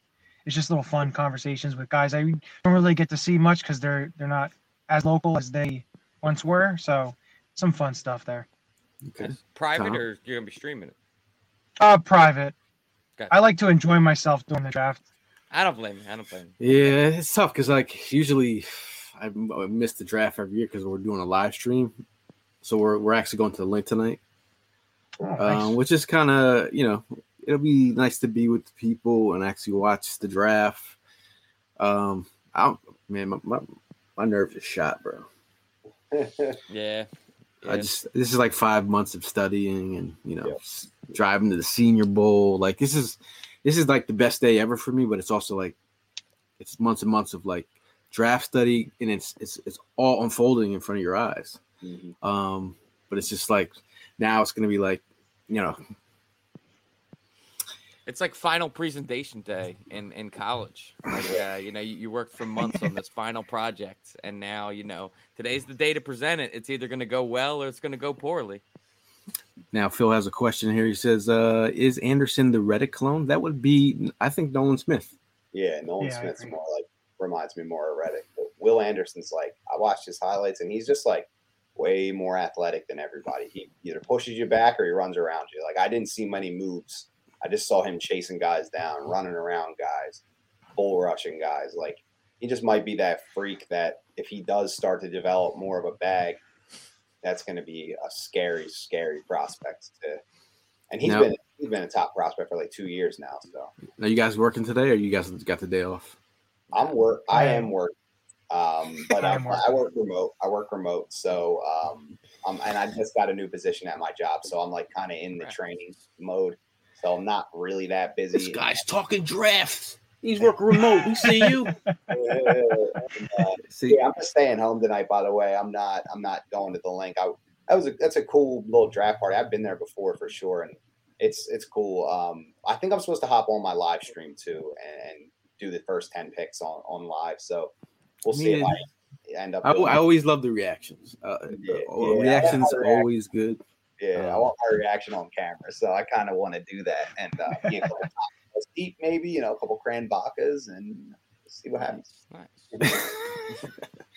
uh, we got important questions from Wealthy Mind out here for Where Evan. the hose at? I got, I got, I got a got a pussy in the other room. I just got a cat last weekend. shout out, shout out to Lana. Lana in the building. Lana, Big chilling. She she's uh, officially moved out of my bathroom last night. That was, was big. So here, here's a good question for you guys. It's a little non-draft related though. Who, Okay. who, who do you? Because I know we all are going to be there. I, I don't know about you, Johnny, but hopefully, who do you want to see at the home opener? Who who's your who's your pick for the home opener opponent? And you know we're all going to be at the tailgate, obviously. So I, I want the Giants. Honestly, I want the Giants right out the gate. I want a I want a classic 1 p.m. Eagles Giants home opener. I'd love it, but do we, we never get to we get the Giants like always last game of the season. used Late. to, al- it used to always be that though. We used to always get like the Giants or Washington week one and at home, and I really want that. I want to bring that back. I want us to play the Giants and Washington to play Dallas. And I'm gonna it. I'm gonna stick with your same sort of mentality, but I'm gonna lean Dallas. I want to play Dallas just for the fact that um, I mean last year the way it played out is that we didn't end up having our starting quarterbacks going up against each other, Right. and that you know one was injured one time, the other was the other time. I want the Jalen Hurts versus Dak Prescott Yeah, matchup, and then th- that can set the tone for the year. right. I Uh, for me, I'm thinking about it. I like those matchups. I want to go different. I want to go. I want to see Jonathan again back. I want to crush the Cardinals home opener, get an easy, you know, easy home opening win. Against the Cardinals and Gannon and put up 40 on them. I think that'd be fun. I, re- I realistically think that the Cardinals could have the number one draft pick next year. Like I think they will be the worst team in the league. Yeah, that's I mean, Yeah, I think so, depending on too. Kyler, depending on if Kyler comes back. I say, give him, give him the Chiefs opening game. Oh yeah, that's opening game though. We play them on the road. I'm talking about at home at the link. Oh, at, at home. Um, I go. Cowboys would be nice. Surprised no one said 49ers. Yeah, the 49ers is who I was thinking. The 49ers. Yeah, is Mi- Mike Lovechild.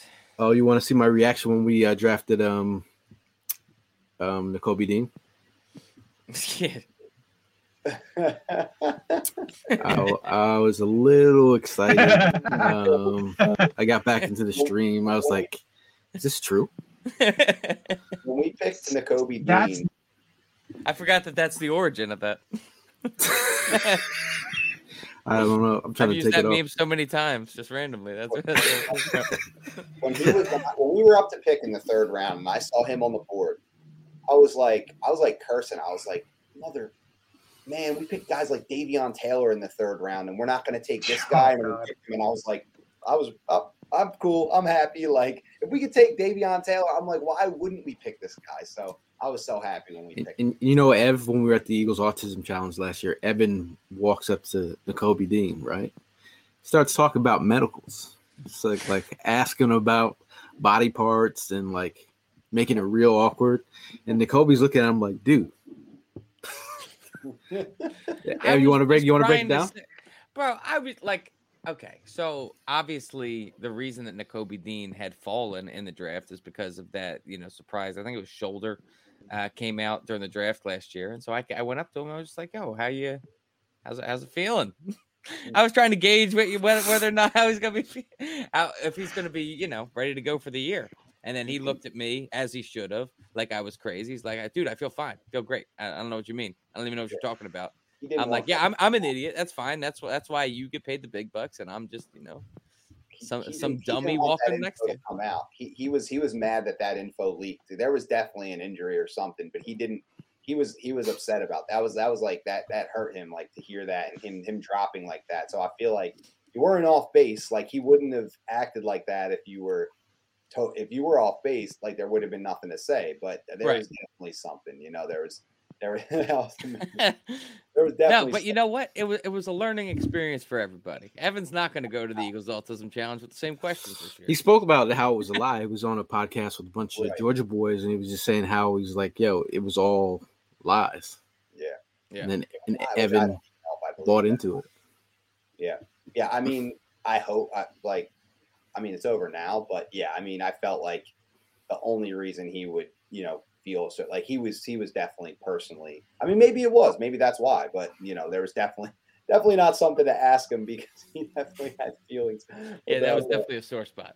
for sure yeah and it wasn't just the shoulder that was sore. Yeah, that was sore. Yeah. Yeah, but no that's funny that's funny uh, are you guys doing that this year again Yeah, Uh, the Eagles Autism Challenge. Yeah, yeah. like a, but did they do like a bike ride or a run or something like that? they do a, A bike bunch, ride and a run. yeah. Are you are you, you trying to join? I mean i would love to bro i would love to yeah Yeah, we, I mean, if you want to join it, we got a team that we're putting together. Uh, got it. We have like six people already walking. Something like that. Yeah. Should be a good time.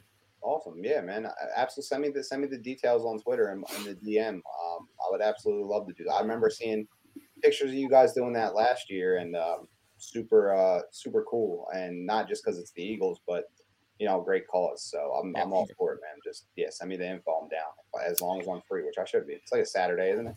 Yeah. Uh, I, I know. You know, the draft's coming up. Um, do you guys want to close out with a uh, a mock draft? Hey, as is tradition. As is tradition. Bro, why you think I came back? Like, what you thought I came back just to look at your face? How's my How's my nephew? He cooling, man. You missed him. He was on here earlier, man. That's this right now. Yeah. So I mean, you know, Mal, you got the uh, you got your you got your PFF premium account. Oh yeah, hold on. Hola, nigga. Hola, nigga. So how are we gonna do it? Like everyone just gets a pick, and you just we just rotate pretty much. No, we just we just talk him over. It, it, it turns into a war. It turns into an actual fucking war room. Pretty much. I just yell at Evan until he just berate him into my picks, and then we move on. I pushed for Tanner McKee. Nobody bites. The sad part is that this is over, man. We've been at this for like damn near half the year. I feel like. I tell you what, man, I'm actually going to be looking forward to seeing where Tanner McKee ends up after seeing his name at the top of PFF's draft simulator. Like months, yo. Uh, that's funny because uh, he did test high on that QB test. What, recently. like the Wonderlic? They Nah, all- the, the the new one. that they're now like saying the results are wrong. Like, can we just stop? What's it S two? Yeah, Something like that. Yeah, and it's like, can we just slow down sometimes, yo? All right, Bryce Young scored high on it, and then CJ Stroud, I guess, scored low on it. but the dude that owns it or created it said that Bryce Young has been studying for it since he was a senior in high school. So Because Bryce Young's built like that. I guess That's why I think. Hey, Bryce Young fr- coming from a guy who scored low on my SATs, I I, I get. You know, I'm not gonna let it judge me. I've I've done well. section, bro. I'm not gonna tell you what I scored, but it, it was not well. I was never good at that. My, my high school GPA was horrible, and I turned out just fine. So Yeah. Facts. Um, so Bryce Young goes number one. To Sharing your screen. Hold on a second. One second. I got it. Bro, look at that. But communication things. um, Did that, did that work yet? Yeah, you good now. Bryce Young number one. At, oh my god. I can't you can't click it twice, it's gonna go away again. I'm, I'm hands off, Gail. Put it up. Isn't it up? Oh, No. what's up? Y'all double clicking it. There it is. All right. CJ Stroud, number two to the Texans. Bill Anderson, third to Arizona. Oh, baby. Spoon went number four to Indianapolis. That's wild. Oh, oh, oh! Look at this! Look, look! look. Five to Seattle. Jalen Carter, six to the Lions. Skoronski, seven to the uh, Raiders. Eight is Will Levis. Nine is Christian Gonzalez. Wow, they moved Bijan the hell up, didn't they? did uh, Let's just take Anthony and just blow it all up, yo. did uh did did Jalen Carter get picked? Yeah, he Yeah, went six. the Lions at six. Then then you know my pick, man. He's right there at the top. You know, we did tiers last night. All right, what was the tier? Bijan was the oh, was tier one, right? Bijan was tier one. You also got an opportunity to trade back there. So what? Thirteen? You got 13, Who, who's sitting there right now? 16, 19, 20, a bunch of them. I mean, Do you want to risk that? Let, let me let me see who's sitting there again.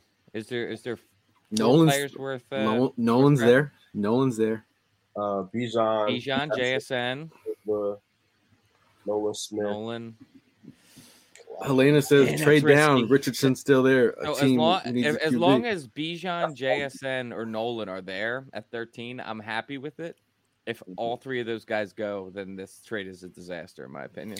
because because in, in, in so many mocks, I've always traded down, and Green Bay always takes Bijan when they have Aaron Jones, and Yeah, yes, I've Yeah. definitely seen that. so All right, so you could risk it if you want. Risk it for the we got best. 13. We got 13. So we doing Bijan or we trading? The trade is ready. to. Tom's sweating right now. Tom is sweating. We're get- yeah, we're getting a I'm lot sweating back. because because realistically, if Bijan's sitting there in this scenario, Back, yo. I'm I'm sticking with it. That is, These that are- is yeah, yeah, but that is a haul that we're getting back. Look at that. Yeah. We're getting five draft picks in exchange for one. Uh, yeah, I think you have to do that. No, I, I think I, would- I would, try, I would Could trade could, back. could we potentially get say- another? Uh, Can we get the 45 in there? pick, I was gonna say. Nah, Nah. these two they they were out on 45 and 42. Okay. I, would- I would make that trade right there. Ooh, All right. it's kind of. Eh, I would have wish. Hey, All Watch. right. Bijan gone. Oh. oh. Oh, Oh. Oh, oh. okay, bro, okay, see? They Okay. Green Bay moved up Anthony Richardson, bro. That's the reason. Jordan Yep. Love. Hel- Helena Helena called that one. She was like, trade down. Richard's still. That's why you 100. percent As soon as I saw AR sitting there, I knew you was gonna hit a home run, baby. This was gonna happen on draft day. Watch, watch today. Paris They Johnson got Jr. is off the board. like you predicted, Take Mal, to uh, to Houston. Who d- who did they take at two? they took CJ Stroud. Oh, that, no, that, that was my parlay. CJ right there. Stroud and JSN, bro. I'm That's saying the that. match made. Had that Ohio State connection. Yeah. Um, so Bijan, Why do why do we feel like we won something? yo, because we did. Because we did. We just won the Bijan sweepstakes Hey, in Everyone's all, world. people in the chat are excited. Everyone's all like, And then so here, Osiris, Felix. let's go, Cyrus. That Dewan. Where Jones. where did uh Brian Branch fall? Is is he uh He went 19. 19? If that was if if he found a way to fall to 30, man, I'm I'm seriously He considering. run, he run for that one, bro. Yeah. I'm all for that 30. It was just 10 was a sucker. Yeah, bro. no, no, 10. Budda, Absolutely not. Budda Baker. That would be beautiful. Yeah. Budda would be nice too. Yeah. He just gonna want 20 a year, yo, and that's so much paper. Yeah. so we uh are we hyped for um Osiris, Osiris? I'm But gonna bring about- What about D tackle though? What about D line? Mozzie. Mozzie. I mean, I'll go. I'll be okay with Mozzie. Any edge? Any edge guys? You got Probably Yes. Tooley coming up. I have our tiers from the other night. Our tier one, our tier one, we had Darnell Wright, Kal- Calijah Kancey, Brian Branch, Jahmyr Gibbs, O'Cyrus Torrence, Deonte Banks. Where did uh Kancey end up going? Quincy went 25th to the Giants. Dude, that's McDonald went the pick right before to the Saints. our tier two was Will McDonald, mean- Adetomiwa Adebawore, Julius Brents, BJ Ojulari. Felix. Ozuna. You got you got um Felix here and I'd Osiris. go with Torrence. I'd go with Osiris. Stewart. Eileen Osiris as well. I mean, Well, I mean, we just we just made that line that much stronger for Bijan, bro.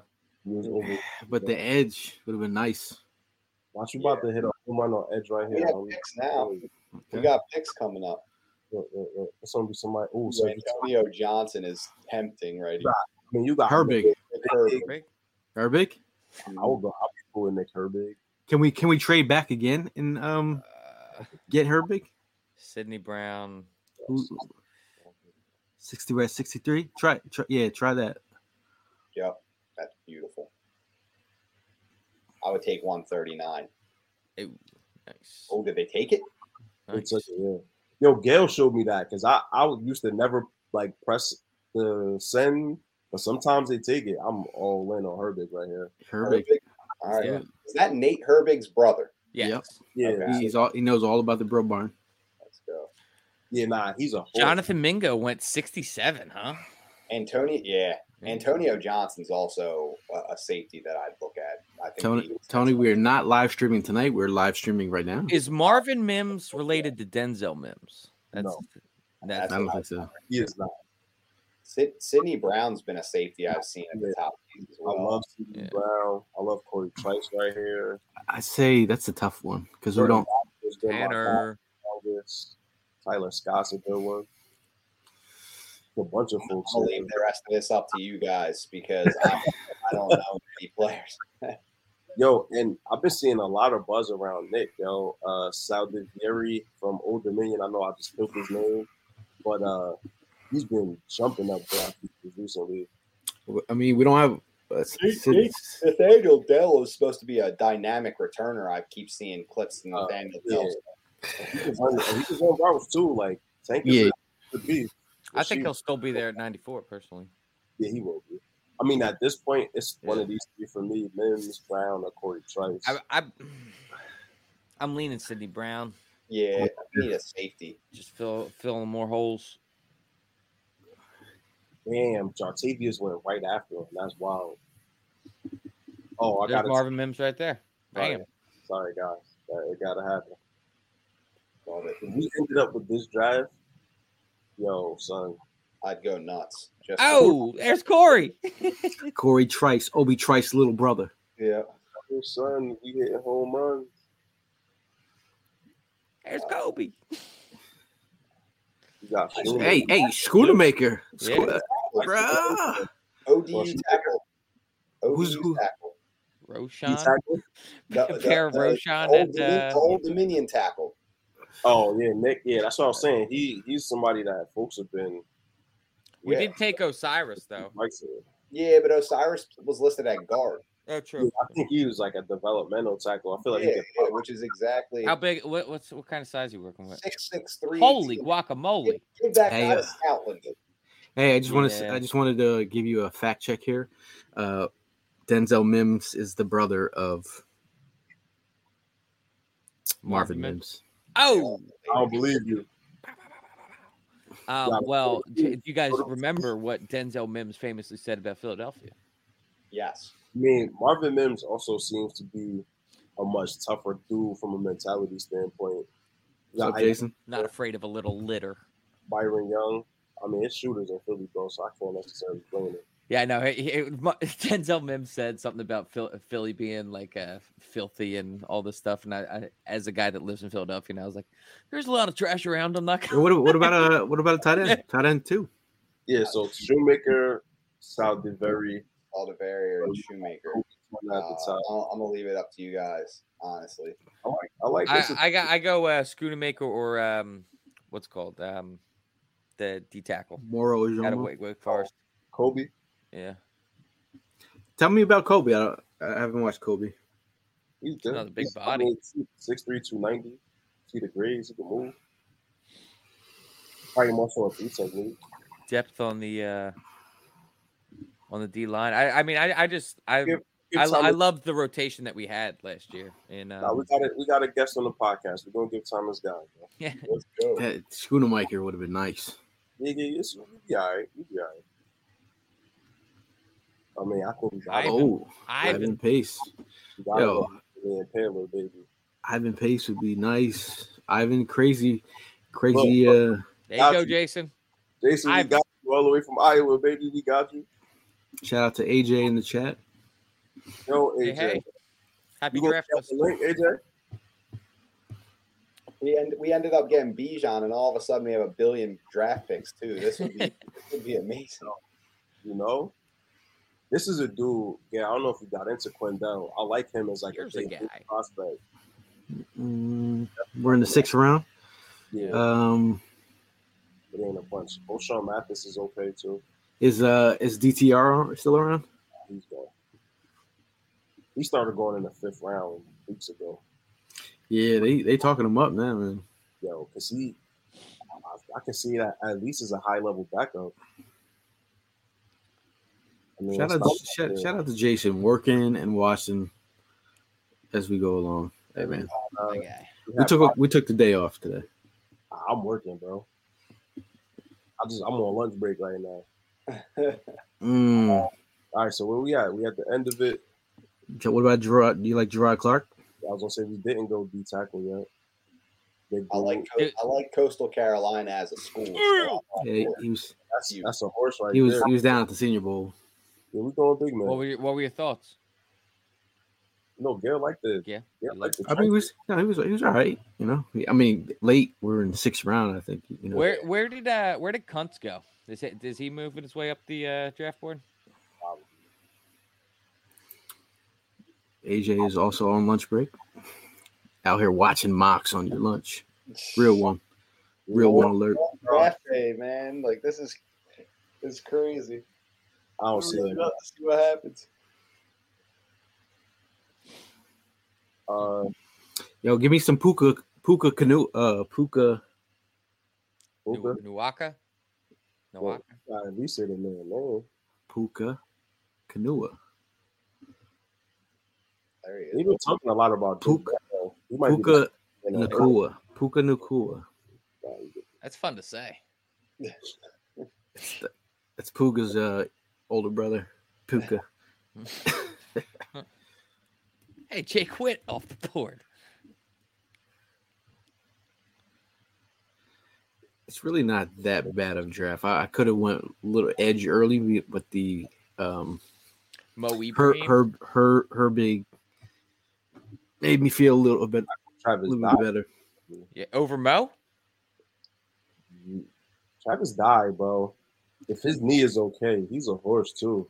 Dog, you were you were talking up Mo for Mo's my guy too. But like, Dye also has a little bit more explosiveness than Ibrahim does.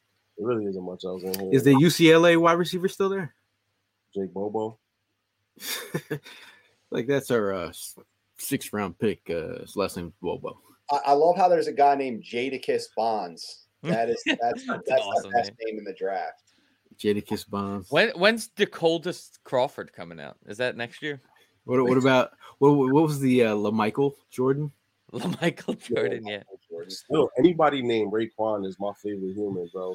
Uh, let's see. So the Eagles. They finally like the Bijan pick. we traded back with Green Bay. We landed Bijan Robinson. Bijan Robinson stands rejoice all across Philadelphia. Tom is crying tears of joy. And we Uh, got him a guard. And we got we him got him a a beefy guard from Florida, uh, alma mater of uh, you know uh, Howie's, the Gators. Knew a lot about him coming in. Uh, then we went with uh, you know, there's there's a lot of the six degrees of separation here. We got Herbig, Nate Herbig's younger brother, Nick Herbig from Wisconsin. Then we got Spicy, got another trade, uh, trade with the Broncos and got uh, the 68th pick and the 108. We gave them the 62nd pick and picked up Sydney Brown, a guy that we've been mocking for months now. And then we said, you know what, Denzel, screw you, but we, we're going to draft the real Mims, Marvin Mims, the crafty wide receiver out of Oklahoma. And then we said developmental corner with size. And we know you got some injuries. Cory Trice from Purdue. And then uh, uh, Mal went with the tackle from Old Dominion, Nick Saldiveri. Uh, don't know. You're going to have to school me on him.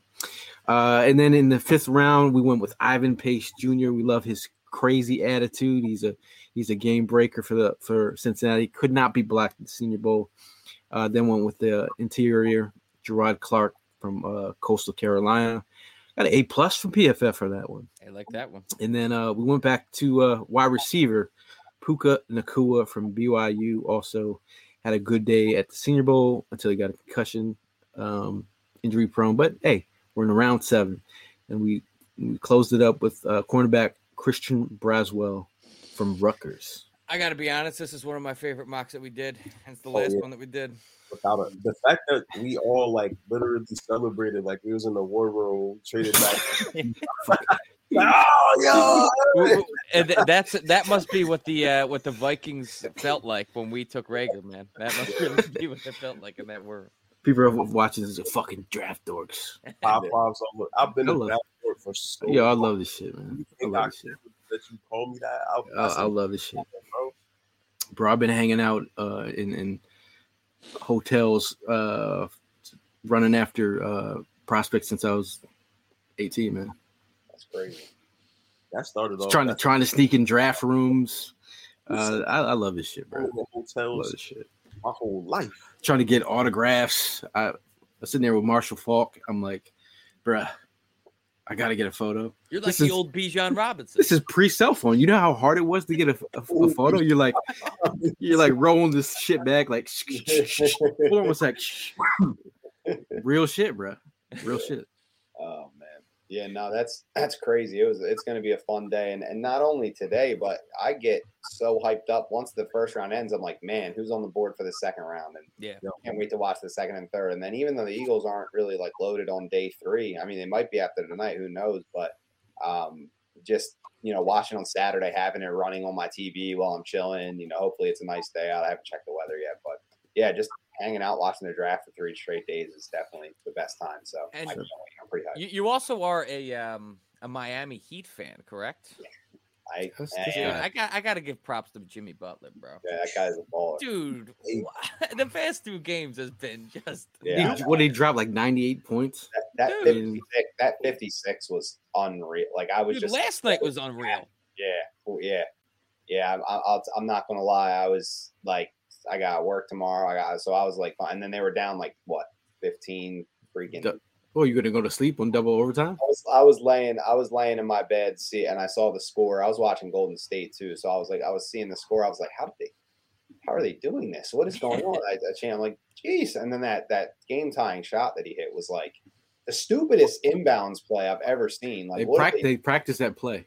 That was insane. And he got away with a foul for sure. But Yeah, the push off. Yeah, yeah, whatever. Uh, Giannis shot so poorly from the line that they didn't really deserve to win that game. dude, but I I just love Jimmy's mentality, man. I'm not sure if you saw that that uh with, with him with the reporter after Yeah, when he was like, Joel's the MVP to be No, brutal. no, no, no. I'm talking about that. They said to him, there was a reporter, and they were asking him like, "How does it feel? You came into MSG, and you're going to be playing, you know, on Saturday uh, in the second round of the playoffs." And he goes, "Don't we play on Sunday?" They're like, "Oh yeah, uh, Sunday." He's like, "Yeah, do your job." it's like that's fucking amazing. Oh yeah, yeah, yeah. He called him out. I was like, damn, it's spicy, bro. You I- just had I a love it, dude. best playoff game of your life, and you're like, do your job. I'm for it, bro. Hold the Huh? media accountable because these media dudes be trying to roast these players with every opportunity they get. They digging up bullshit dirt on them. They making up stories. Hold that line, bro. Do Yeah. your job, right? Do your job. Know Dude, what- he just did his job. but All you got to know is when they play next. And in the one question you're asking, like, don't you got it wrong. Whole buckets. You just had to look at the calendar, bro, and figure out. Hey, right. Come on now.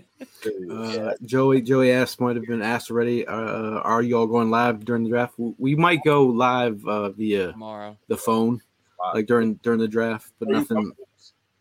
What's that? Hollywood, you pulling up? I'm going to be at the link tonight. Yeah.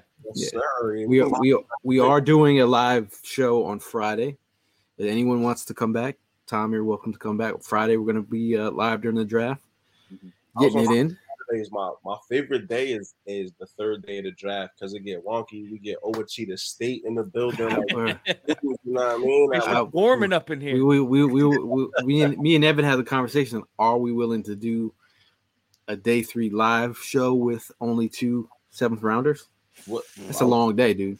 I I, That's th- I think that uh, it's kind of one of those um, we chill out, and if a trade happens, we go live and ride it out from there, type of Yeah, you can see trades today though. You can see trades today and tomorrow. That If more. we if we make a trade like we just made in that mock draft, I mean that's going to be an all day event on, on, on Saturday. yeah, Yeah, we'll know the vibes, son. Ouachita State, baby. You know, we got this. We got we got the boys in the building.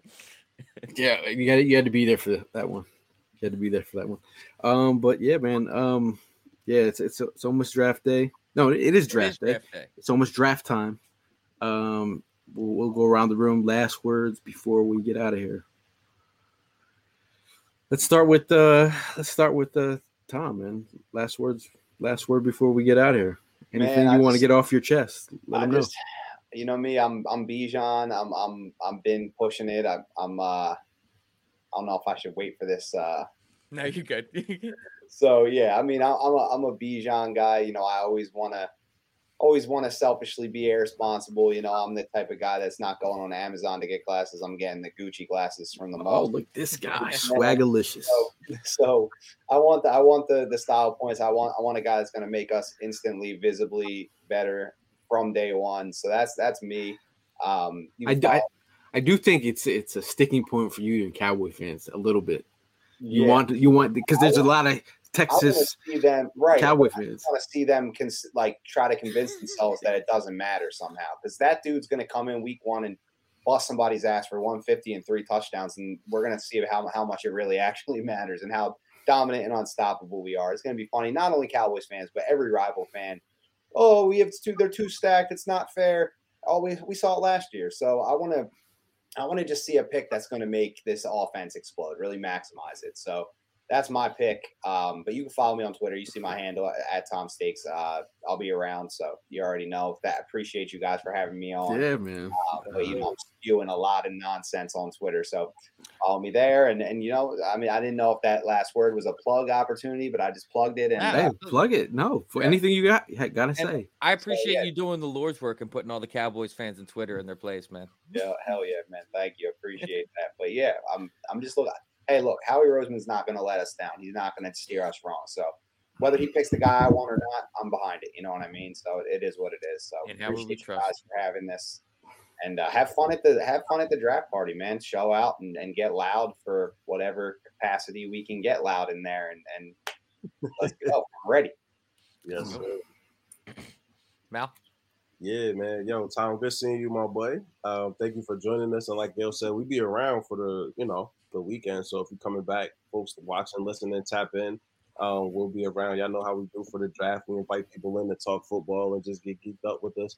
Um, this this our time, man. We we grinded the whole off season, right? there. like we grinded the whole draft season. We did mock drafts. We did a thousand mock drafts.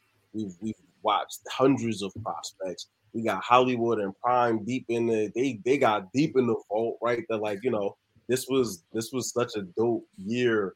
Um, off the piggyback of like the Super Bowl disappointment. I love how the the fan base picked ourselves up and, and rallied, man, right? And like are super excited about what's coming up today and over the next couple days. Um, it's a beautiful thing. So it's always fly, Eagles fly. I love y'all boys. And yeah, I can't wait to turn out tonight, man. We about to get right. Mm. Uh, so uh, I'm gonna say it. This might be a little controversial, but uh, I'm retire five because uh, Bijan's coming in. Uh, uh, no, I. In all seriousness, though, um, that that's that's my home run tonight. If we're able to land Bijan Robinson, I'm over the moon. Um, I, obviously, it's in Howie we trust. Uh, Howie, w- we've given him a lot of shit over the years for uh, you know his ability to draft, but he's honestly um, he's been strong uh, in in years past, and uh, he's proven to be a guy that we can trust in this sort of scenario. And uh, he's he has the assets to make this team um, that much better. So let's go, birds! Uh, look forward to seeing you guys all weekend long, and uh, I'll see you tonight. Uh, just want to add this point. Uh, Bijan said that uh, he'll take whatever number the Eagles give him. It doesn't matter to him. Um, always thinking, always aware. Um, but again, uh, we're we're very aware that uh, it's draft night, it's draft season. It is Howie's time to shine. I think for all the mistakes, um, you know, he's learned from a lot of these mistakes, uh, which I'm proud of him. You know, for every bad pick, you know, you get a moment where you get AJ Brown and a Jordan Davis. Um, you get a DeVonta Smith. Um, you get a Jalen Hurts in here, um, foreseeing the future. Um, and again, you have to believe that he's always working, he's always cooking, he's always keeping it spicy. So, Eagle fans, get ready. It's going to be an exciting night. We got two first round picks. You know, we're not peasants like y'all. We the Eagles got two first round picks. So get ready for the excitement. We'll see you guys soon. As always, fly, Eagles, fly.